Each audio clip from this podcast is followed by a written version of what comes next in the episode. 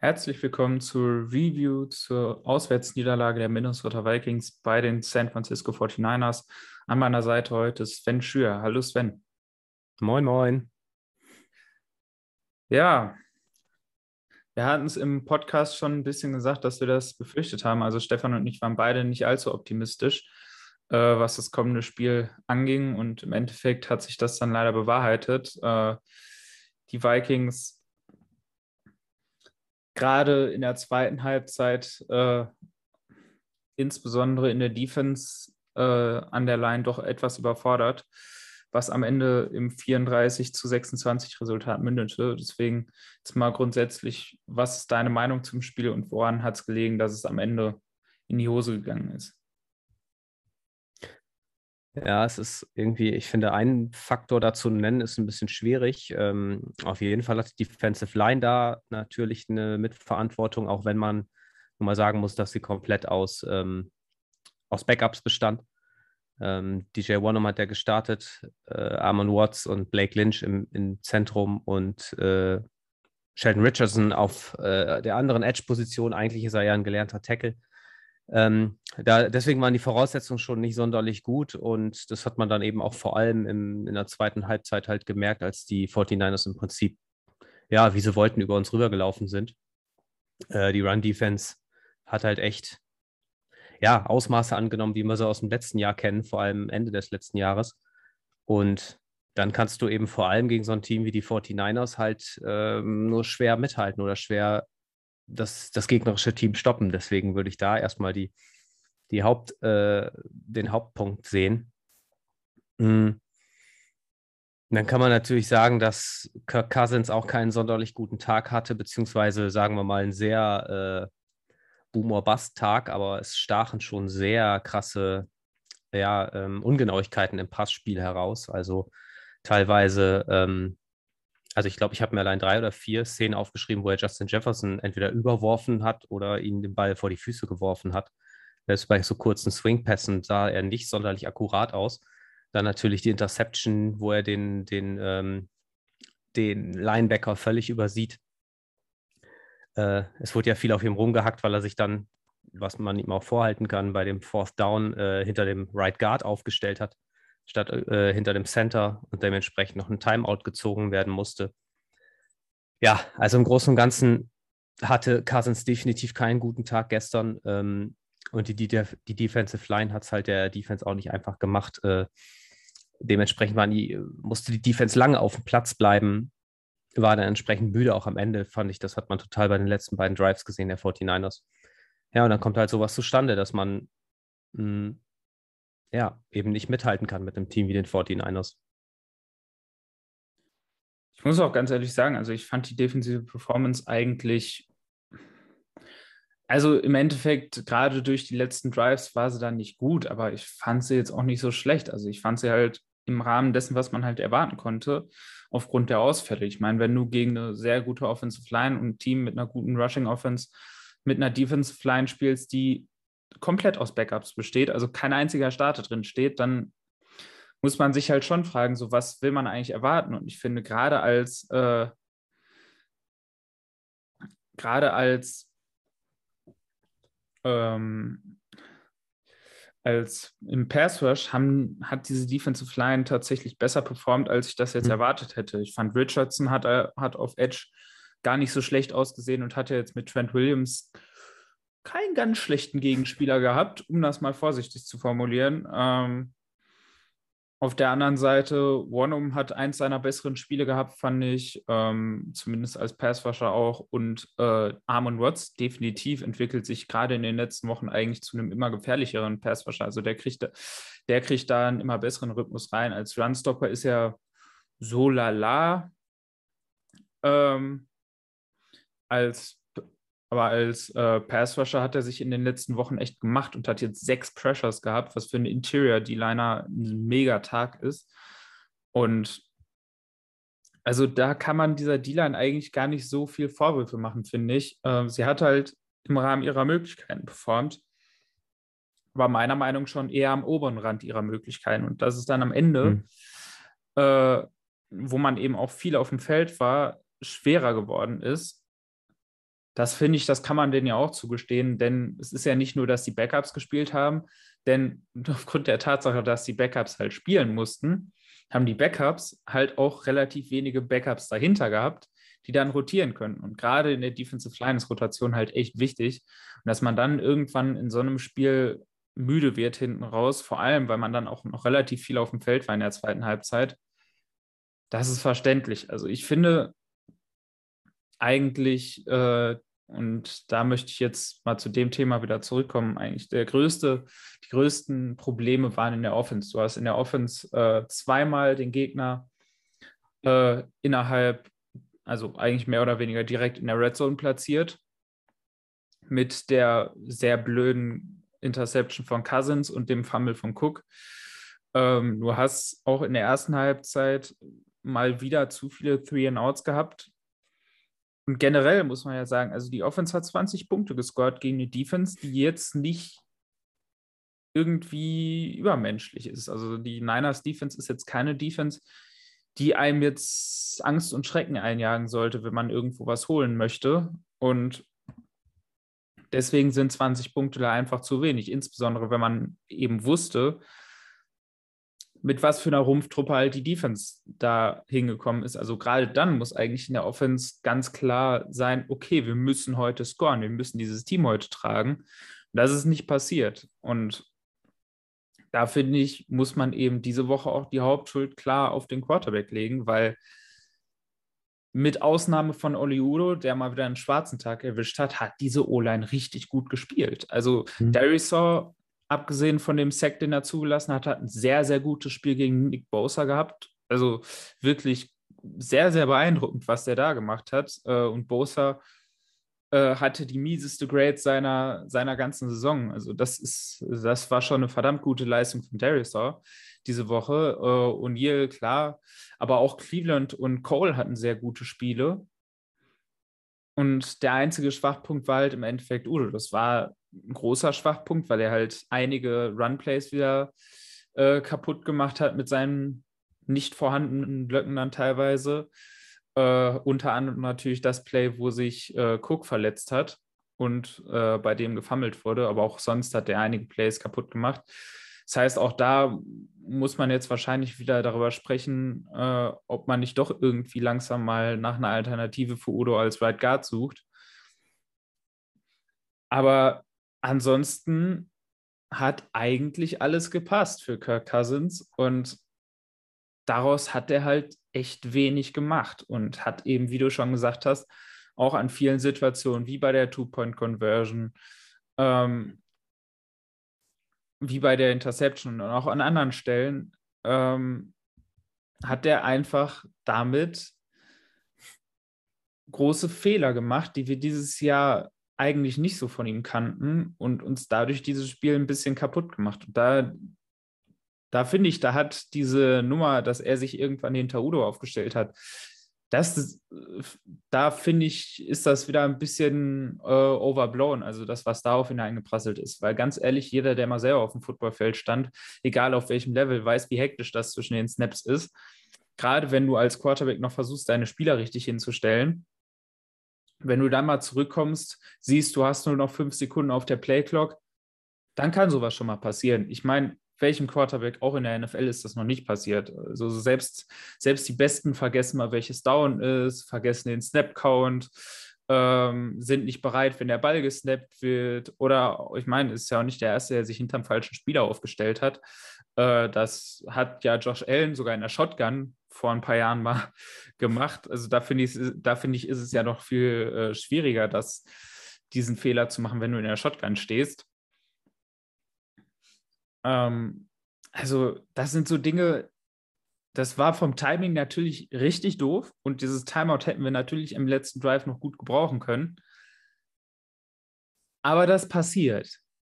Sowas, also solche Geschichten, die passieren halt einfach. Und da finde ich, da muss man dann nicht so sehr drauf einhämmern. Also jeder, wie gesagt, der schon mal selber gespielt hat, der weiß, wie hektisch das dazwischen ist und der weiß, wie sowas, wie schnell sowas passieren kann. Auch wenn man natürlich als Fan von außen gut über sowas lachen kann. Aber ja, das sind halt so, das sind halt so Dinge, die dann nun mal auch bei anderen, auch bei Twitter oder so gerne dann, wie du sagst, aufgeblasen werden, weil viele das Spiel halt nicht sehen und äh, dann eben diese eine Szene sehen. Das ist sehr plakativ, das kann man immer schön irgendwie äh, dann zeigen, aber im Großen und Ganzen, ähm, ja, haben wir es ja im Prinzip schon gesagt, dass Cousins äh, doch auch in den Basics, also nicht in den Basics, aber schon in den, fand ich zumindest in relativ einfachen Würfen sehr, sehr ungenau aussah. Ähm, und das war eben unter anderem diese Overthrows. Man hat es eben auch gemerkt, fand ich bei Justin Jefferson, der ja bei den letzten beiden äh, Pässen, die bei ihm nicht angekommen sind, einmal zu kurz, einmal zu lang, doch sehr frustriert wirkte. Ähm, da kann man jetzt wieder rein interpretieren, was man will. Da will ich gar nicht groß was zu sagen, aber ich, ja, ich, ich befürchte irgendwie, dass, äh, oder ich denke, es, wie du auch sagst, dass es an Cousins lag, dass wir dieses Spiel äh, verloren haben. Zumindest eine, eher einer der größeren oder der wichtigeren Gründe ist. Ja, da glaube ich, gibt es dieses Mal relativ wenig gegen zu argumentieren. Auch wenn ich natürlich auf Twitter gerade wieder viel gesehen habe, die auch auf die Defense einhauen. Und natürlich, die Defense hat nicht gut gespielt, aber da sollte man halt wirklich mal schauen, mit welchen Startvoraussetzungen man da reingegangen ist. Und man sollte halt auch das Spiel als Ganzes anschauen.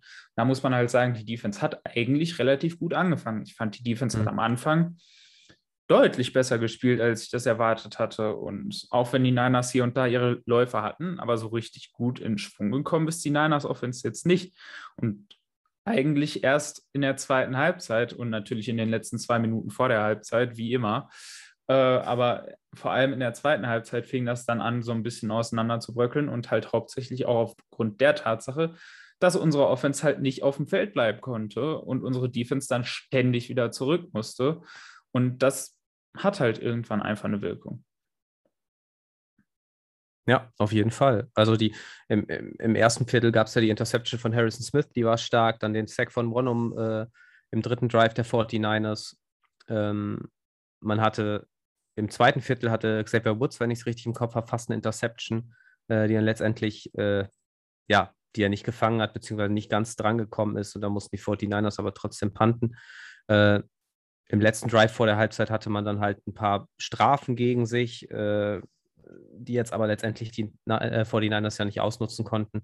Ja, genau. Und dann fehlt in der zweiten Halbzeit eben die Luft irgendwann und äh, weil die Offense nicht auf dem Platz bleibt und dann macht man nun mal Fehler. Und ich habe eben die Defensive Line angesprochen, du auch. Wir hatten mit ja, TJ Smith und Tayshawn Bauer auf dem Feld, die äh, ja bisher noch keine Snaps in dieser Saison, beziehungsweise nur ein paar Snaps gespielt haben und nicht mal für uns. Also ähm, ja, dass es dann irgendwann schwierig wird, ist, ist einfach völlig klar. Um jetzt nicht komplett ins Negative abzudriften, ein paar Sachen hatten wir ja jetzt schon gesagt, aber was sind für dich zumindest ein paar positive Takeaways, die wir aus dem Spiel mitnehmen können? Ähm, also ich hatte mich tatsächlich ein bisschen gewundert, auch äh, dann nach dem Spiel, dass die Offensive Line so runtergemacht wird, weil wie du schon gesagt hast, also außer Oli Udo fand ich eigentlich unsere Linemen solide. Also ähm, vor allem Mason Cole fand ich gut als Center, hat, hat für mich einen guten Job gemacht. Ezra Cleveland ähm, ebenfalls. Ja, Darius war klar, der Sack gegen Bosa, das sah unglücklich aus, aber es ist nun mal Bosa und es ist ein Rookie-Tackle, also da würde ich ihm keine großen Vorwürfe machen. Das, ähm, das würde ich definitiv als was Positives herausstellen. Ähm, für mich hat Ezra Cleveland auch, auch im Run-Game ordentlich gespielt, genauso wie Mason Cole. Also da haben sie gut die ja definitiv starke Line, äh, Defensive Line der 49ers ähm, äh, gut bewegt. Und defensiv ja im Prinzip wieder Harrison Smith, den man herausheben kann. Äh, die Interception, das fand ich stark, auch vom Scheme her, dass sie da einen Too-High-Look gezeigt haben und dann so rotiert sind. Harrison Smith dann runtergekommen ist quasi und da dann ja so einen typischen Garoppolo-Pass halt äh, abgefangen hat, wo er den, den, den Underneath-Defender quasi übersieht. Das würde ich definitiv als positiv herausstellen. Und ja, defensiv äh, waren das allerdings für mich auch die einzigen Lichter. Wobei, nein, äh, äh, stimmt, du hast, du hast es eben auch angesprochen, Amon Watts hatte ich mir auch rausgeschrieben, der mit, mit sechs Pressures, äh, hattest du auch schon gesagt, eigentlich im Pass Rush vor allem solide gespielt hat, im, in der Run Defense eben nicht. Äh, Sheldon Richardson war auch solide als Rusher. Hm, ja, das würde ich so herausheben, auf jeden Fall als Positives. Ja, ich glaube, dem kann man sich eigentlich anschließen. Also Armon Watts äh, generell finde ich, ich hatte befürchtet, jetzt in den letzten Wochen auch, als die Verletzungen immer wieder reinkamen, dass die D-Line dann immer mehr aussieht wie im letzten Jahr. Und auch wenn es in der Run-Defense teilweise so war, ähm, allerdings eben auch aus verständlichen Gründen.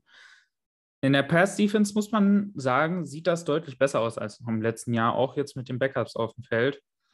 Ähm, weil eben trotzdem immer wieder es geschafft wird, Druck zu kreieren. Und ich fand jetzt gegen die Niners hat man auch nicht viel geblitzt. Das heißt, da kam auch tatsächlich Druck aus dem Foreman Rush, was ich nicht erwartet hätte gegen diese O-Line. Hm. Ähm, Gerade eben mit Armon Watts, aber eben auch Richardson als äh, Edge hat da doch deutlich mehr Qualität als alles, was da letztes Jahr rumgelaufen ist. Ähm, und ja, die Nummer von Watts, ich meine, ich habe ja letztes Jahr mich schon hier dauernd im Podcast hingesetzt und mich gefragt, warum warum er nicht startet. Ähm, weil das eigentlich auch letztes Jahr schon relativ offensichtlich war, dass er unter, die, unter der ganzen Interior-Gruppe doch mit der stärkste war.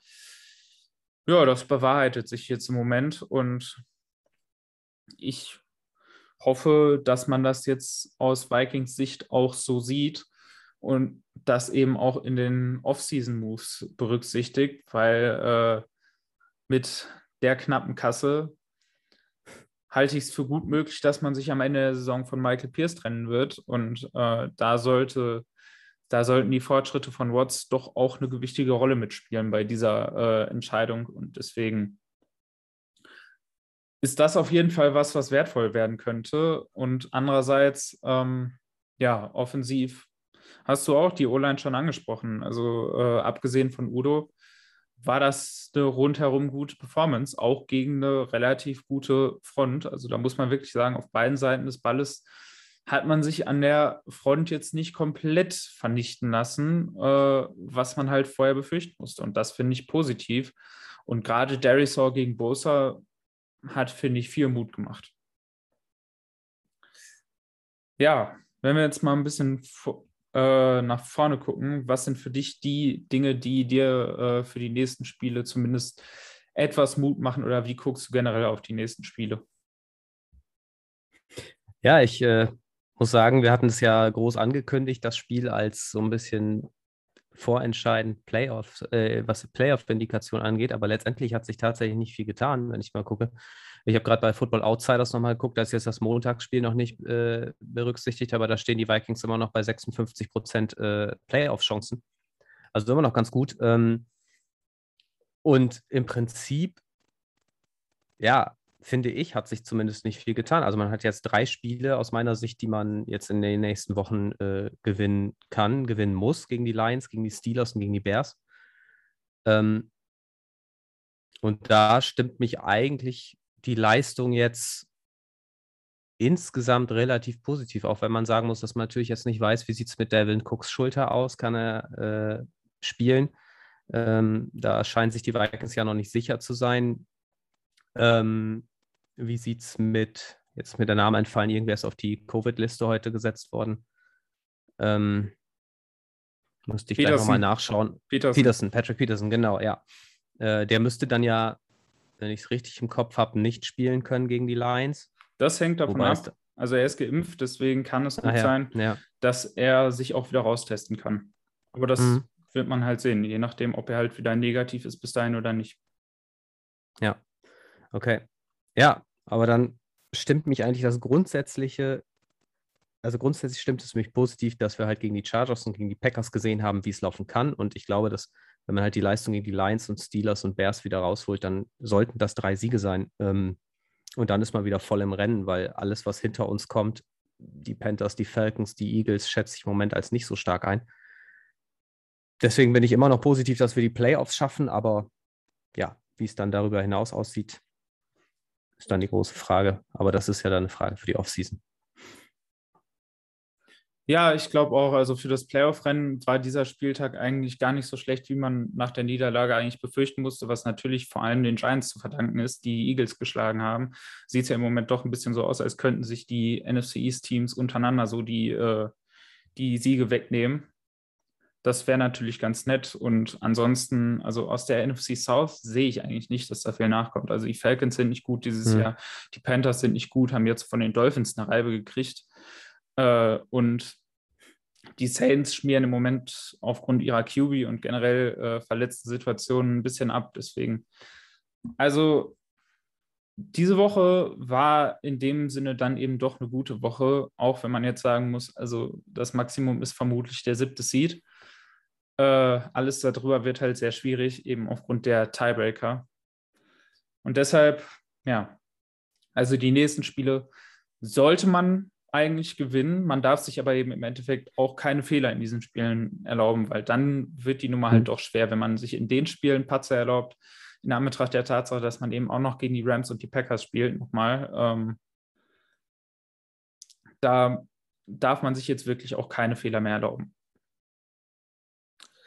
Ja, damit sind wir jetzt am Ende unserer äh, Review zu diesem Spiel. Äh, wir hören uns dann später in der Woche wieder, wenn es äh, zum Purple People Talk geht. In dem Sinne wünsche ich euch allen eine schöne Woche und Skoll. Skoll.